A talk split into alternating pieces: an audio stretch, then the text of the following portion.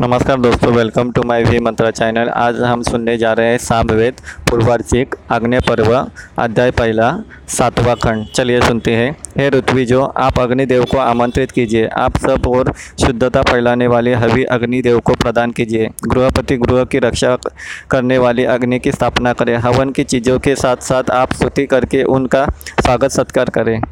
हे अग्नि, बाल एवं तरुण रूप का आपका हबी पहुंचाना बहुत आश्चर्य वाला है। आप पैदा होने के बाद दूध पीने के लिए अपनी दोनों ही माताओं के पास नहीं जाते, बल्कि अच्छे दूध की भूमिका निभाते हुए देवताओं के पास हबी पहुँचाने जाते हैं। यह मृत्यु धर्म वाले मनुष्य, अग्नि तुम्हारा एक भाग है तो वायु तुम्हारा दूसरा भाग है, सूर्य रूप तीसरे भाग से तुम मिलते हो। उनसे मुक्त होकर मनुष्य तेजस्वी रूप प्राप्त करता है।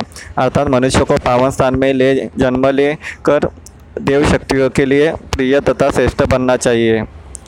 हे अग्नि, आप सब कुछ जानने वाले हैं हम स्तोत्र रूप को रथ के समान उत्तम बुद्धि से तैयार करते हैं। हे अग्नि, हम आपके मित्र हैं, हमें किसी प्रकार का कोई कष्ट ना हो।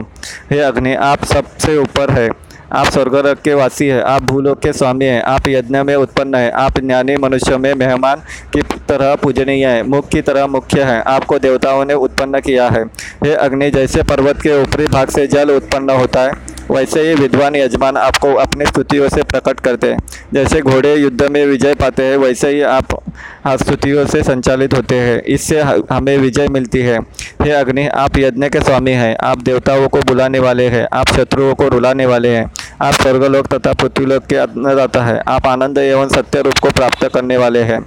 आप स्वर्ण के समान चमक वाले हैं। ऐसे स्वरूप वाले अग्नि को स्वाभाविक रूप से विद्युत से पहले संरक्षण के लिए उत्पन्न किया है। हे अग्नि, आप श्रेष्ठ है, आप राजा है, आपको अन्न से प्रज्वलित किया जाता है, आपको घी से बढ़ाया जाता है, सभी मिलकर हवन से आपकी पूजा करते हैं। इस प्रकार अग्नि उषा काल के पूर्व उत्पन्न हुए हैं। हे अग्नि आप महान प्रकाश के साथ प्रकट होते हैं। स्वर्गलोक और पृथ्वीलोक में बलवान होकर गर्जना करते हैं। बिजली के गर्जन और जल मेघों के बीच लड़ते हैं।